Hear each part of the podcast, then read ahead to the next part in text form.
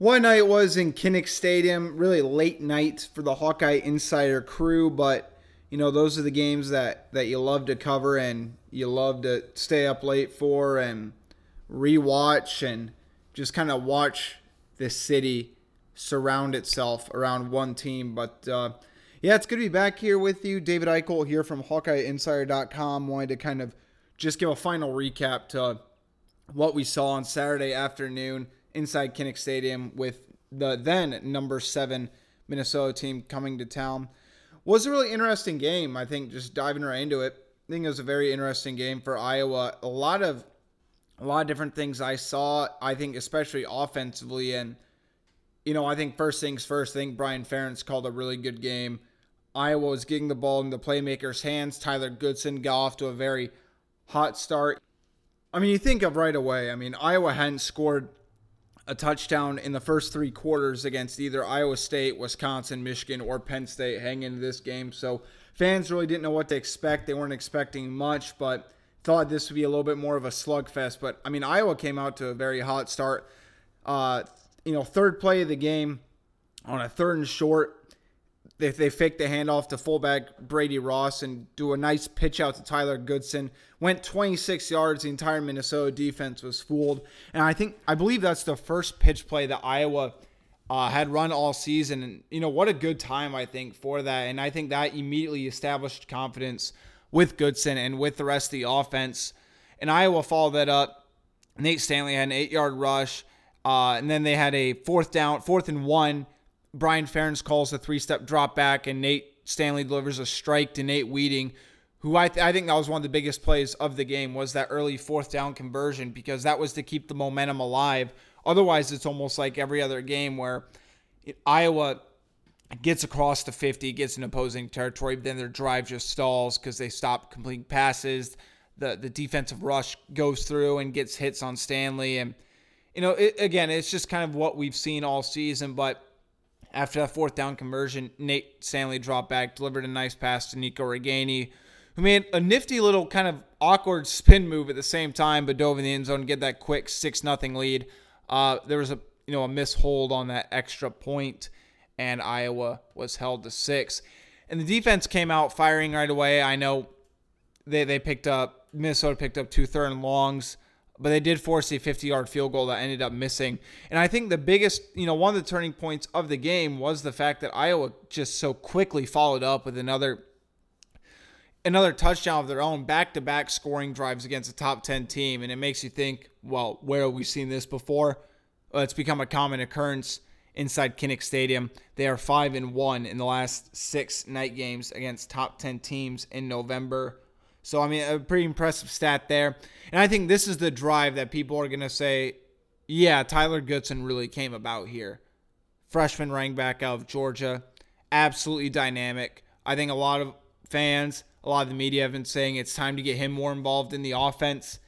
And it was. And Brian Ferentz and Kirk took that advice, really kind of laid everything out and said, this guy is the one that gives us the best chance to win not as experienced as Toren Young, not as experienced as Mekhi Sargent, but there's no doubt that Tyler Goodson's the most explosive running back on that roster. And he, he had 45, I believe he had 45 yards on that second drive. Immediately back to back runs, nine yards, 21 yards, moved the ball. Then they went to a few pass plays. Iowa got down with at the 10 yard line, and Tyler Goodson looked like he was going to get stopped for a loss of two, loss of three yards, but he stiff armed two people and then went right at Minnesota's cornerback and drove him back another two or three yards as he dove into the end zone for his second touchdown of the season. Really great game for Tyler Goodson.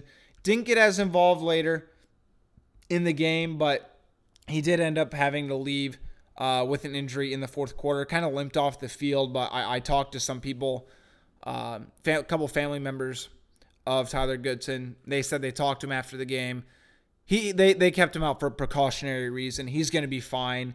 Uh, he will be expected to play against Illinois, and I'd be surprised if if he wasn't the guy going forward. His teammates speak highly of him, his work ethic, his attention to detail. Uh, he's become a much better blocker. Kirk Ferentz praised him after the game for his blocking ability. And I think something that was interesting too, looking back, I immediately, when the press conference started with Kirk Ferentz, I asked him what was the reasoning behind giving Tyler Goodson his first start. And he just said, Tyler gives us the best chance to do things. We really liked all three of our backs. They're all doing a good job, but Tyler did a lot of good things out there. And it was even more impressive because he didn't execute some of the blocks uh, that he did in the game, but he didn't he didn't do them execute them well in practice over the course of the week. Uh, and Kirk just said that's the type of guy he is, a young guy he is. He'll make a mistake. He's not gonna make it twice. He fixes it. So I, I think face value, great game for Tyler Goodson. I think this is gonna be a sign of things to come. He's now second on the team in carries on the season, surpassing Toren Young, and Young did not play a snap on Saturday night. But switching sides real quick, we'll go back to the offense in a minute. But the defense, you know, I, I I was pretty worried about the pass rush early. I think a lot of people were. Tanner Morgan, by the way, tremendous quarterback. I he the amount he improved from his freshman to sophomore year is outstanding. And with that receiver group that Minnesota has, that's no joke. Tyler Johnson needs to be a first two round guy in this next NFL draft. Nine catches, 170 yards, one touchdown, average of 19 yards a catch. He's been doing that all season for Minnesota. I mean, explosive player. Same thing as, you know, same thing with Rashod Bateman. Six catches, 98 yards, uh, 16 yards a catch.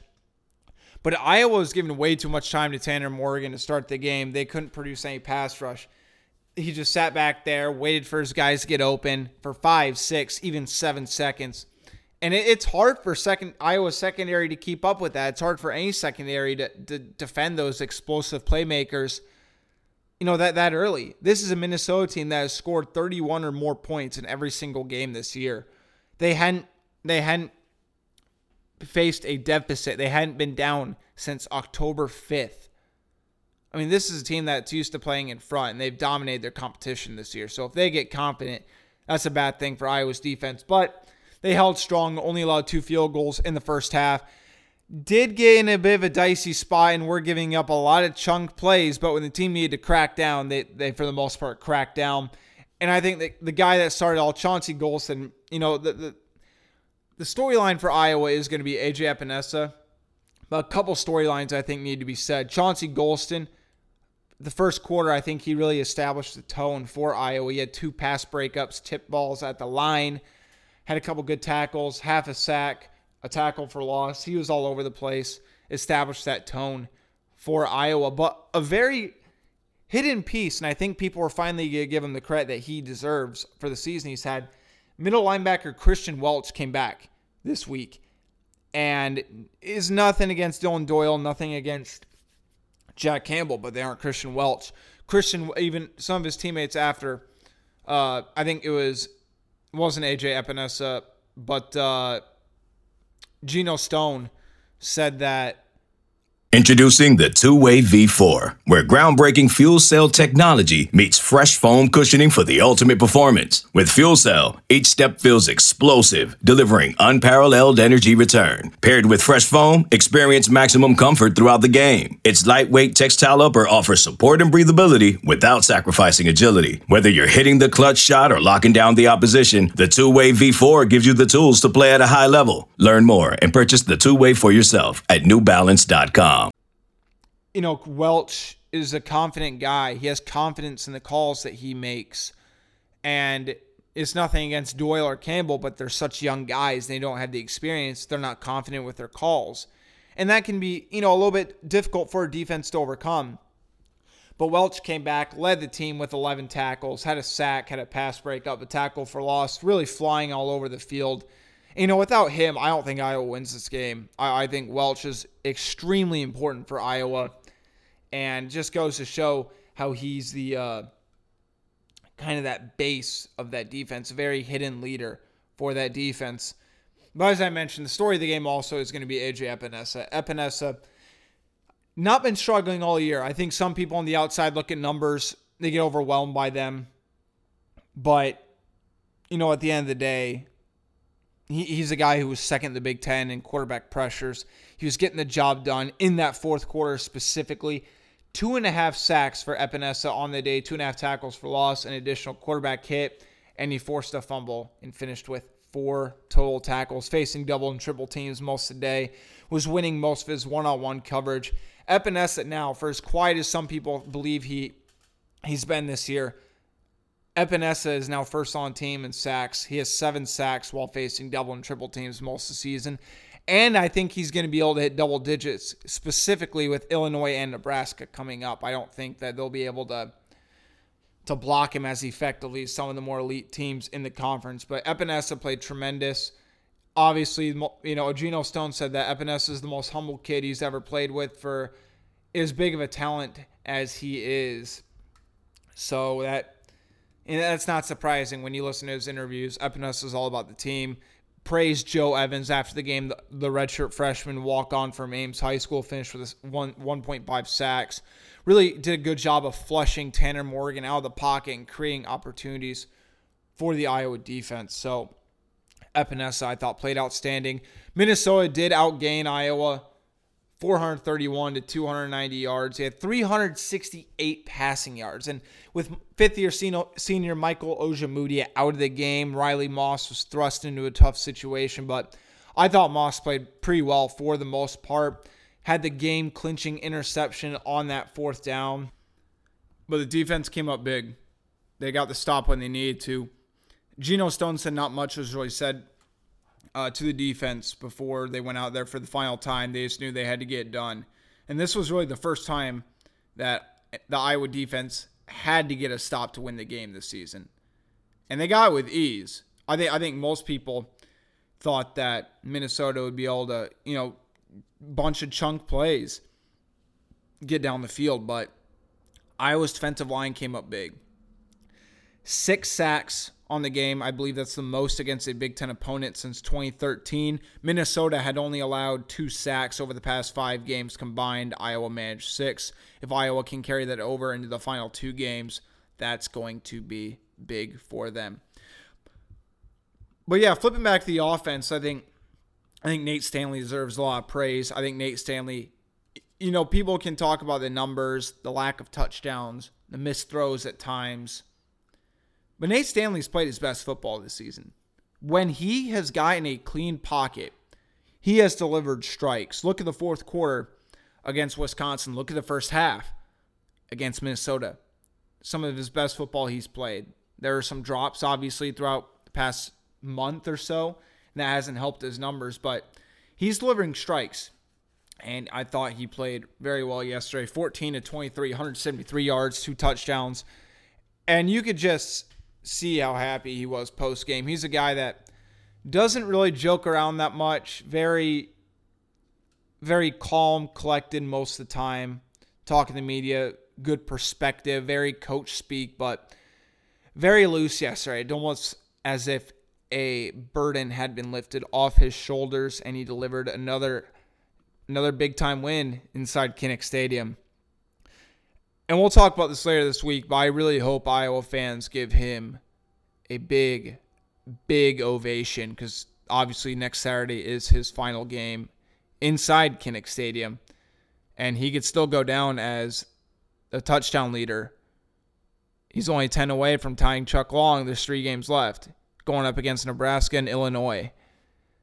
It would take a lot for him to be able to get up there, but Nebraska and Illinois' defenses have not held strong this year, and if it looks like Iowa's going to get Brandon Smith back, so that could be something to watch. But even if he doesn't, I, I you know, I think that he's absorbed a lot of criticism. Some of it warranted, some of it not.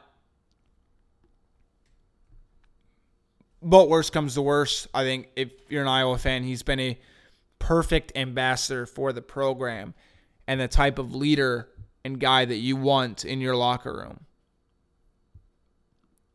So Stanley played well. Going back to Brian Ferentz really quick, I, I think it was big that he they gave the ball to playmakers. 18 targets for Tyrone Tracy, Ihmir Smith, Marsette combined. Hopefully that number stays above for the Iowa offense when Brandon Smith comes back. Tyler Goodson got involved right away.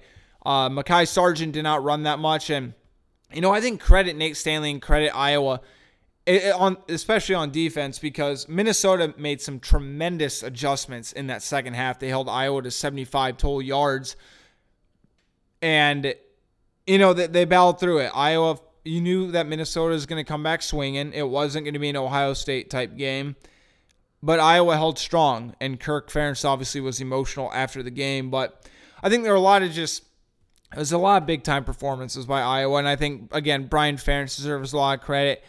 Uh, Keith Duncan hitting that field goal with uh, 7:13 remaining obviously turned out to be massive, and I think another big big thing was Minnesota missing shanking that extra point after they scored their final touchdown of the game, forced them they would need a touchdown to to win the game, and that it wasn't going to be a tie, so you knew it was going to end in regulation there.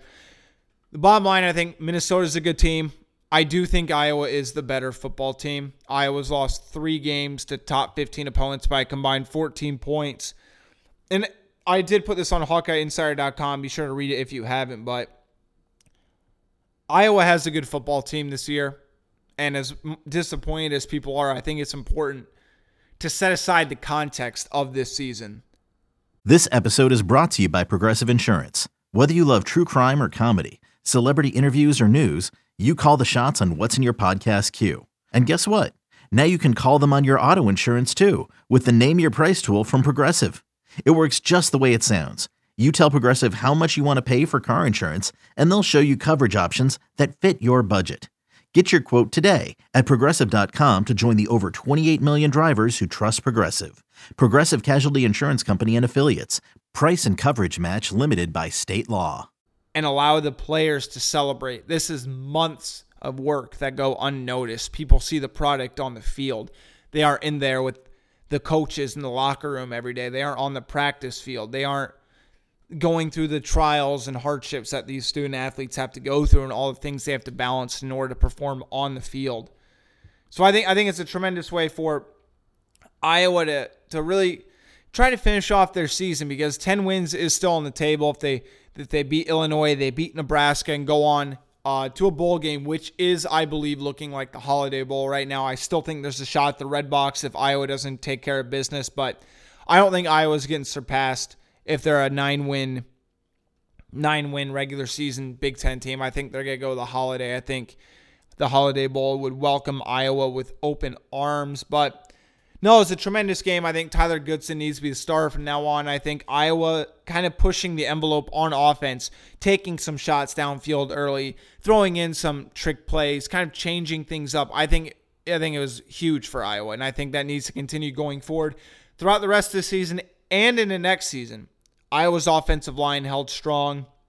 The wide receivers have been a breath of fresh air, I think, for Iowa uh, fans to watch. So we'll see what happens going forward. But yeah, I know all in all, I think I think Iowa played a, a good game. I think again Nate Stanley played well. AJ Epenesa really I think he's solidifying himself as a top 15 pick. So obviously no inside word on this. No, nothing official from AJ or his family. But I'll say this just on pure speculation enjoy watching Epenesa one more time in Kinnick Stadium. And I would say same thing along with Tristan Wirfs. Those are two guys right now that most NFL mock drafts have going in the top 15. Uh, but, you know, Iowa's got a lot of young playmakers. One final point I did want to hit is Tyrone Tracy. You know, it's interesting that people are going to wonder what his production will look like when Brandon Smith comes back. But against the teams that Tracy's had to go against in the past few games, I don't think it's a joke. I don't think it's a fluke. I think Tyrone Tracy's going to be a guy that Iowa fans are going to really love watching over the next few years. I, I thought he should play as a true freshman, but I think that redshirt year, get you know, giving him that year to develop more strength wise, route running, hands, I think it's paid off tremendous for him. And I think that he's going to be that. They don't call him sweet feet for nothing. It seems like that he finds a way just to make plays happen. He described himself to me before the season as he wants to be known as an electric, explosive playmaker. And I think that's been highlighted a lot over the past three weeks with Smith's injury, granted, but it's only going to get better when Smith returns to the lineup. But Tracy, very strong guy. He's only 5'11, 190 pounds, according to HawkeyeSports.com, but he's a strong kid, very explosive athlete that I don't think Iowa fans have seen uh, in quite some time, averaging 18 yards a catch this season, 513 yards, three touchdowns on 28 receptions.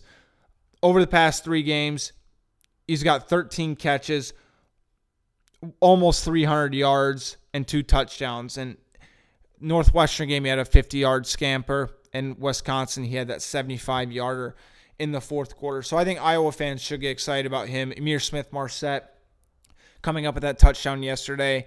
Him getting back in his, you know, a little bit of his groove, a little bit of swagger. But, you know, I think this is a big time win for Iowa because not even just because it's a rivalry game, not because it's top 10 opponent. They need it just to get back on track. They need that signature win on the season to kind of sum up this season. They need, I don't want to say to prove themselves with the talent, but for morale reasons. And I think going forward, I think you lose a lot of momentum if you lose to Wisconsin and Minnesota back to back weeks. Two programs that a lot of people believe are on the up and up. So, those are my kind of final thoughts about the game. You can obviously check out much more at HawkeyeInsider.com. Something I do want to mention as well for the next few hours, the end of tonight, Hawkeye Insider is offering 60% off of annual subscriptions to the site, just over $3 a month over a year's time. You're saving over $75. Get the latest Iowa scoop on recruiting, football analysis, basketball analysis, and much more. We're put out about seven, eight different types of content every day. Obviously, our message boards. We are dedicated to bringing you the best, most accurate, and most insightful uh, news regarding Hawkeye Athletics. So, HawkeyeInsider.com, 24 7 sports. Be sure to take a look at that. But, anyways, thanks for tuning in another edition of the Swarmcast. We'll be back later this week with Sean Bach, possibly Dylan Byrne, to break down everything Hawkeye basketball and previewing this weekend's game against Illinois. So, stay tuned for that. And uh, yeah, thanks for listening and take care. Okay, picture this. It's Friday afternoon when a thought hits you. I can waste another weekend doing the same old whatever, or I can conquer it. I can hop into my all new Hyundai Santa Fe and hit the road. Any road. The steeper, the better. Because my all new Santa Fe is available with H track, all wheel drive, so I can hit the trail without a worry in the world. Heck, with three rows and best in class rear cargo space, I can pack the whole family in with all our gear. We've got available dual wireless charging for our phones, so we'll never lose touch with civilization, and we won't lose touch with the primordial power of Mother Earth. So, which is it? Waste the weekend or do something a little more epic? And conquer it in the all new Hyundai Santa Fe. Visit HyundaiUSA.com or call 562 314 4603 for more details. Hyundai, there's joy in every journey.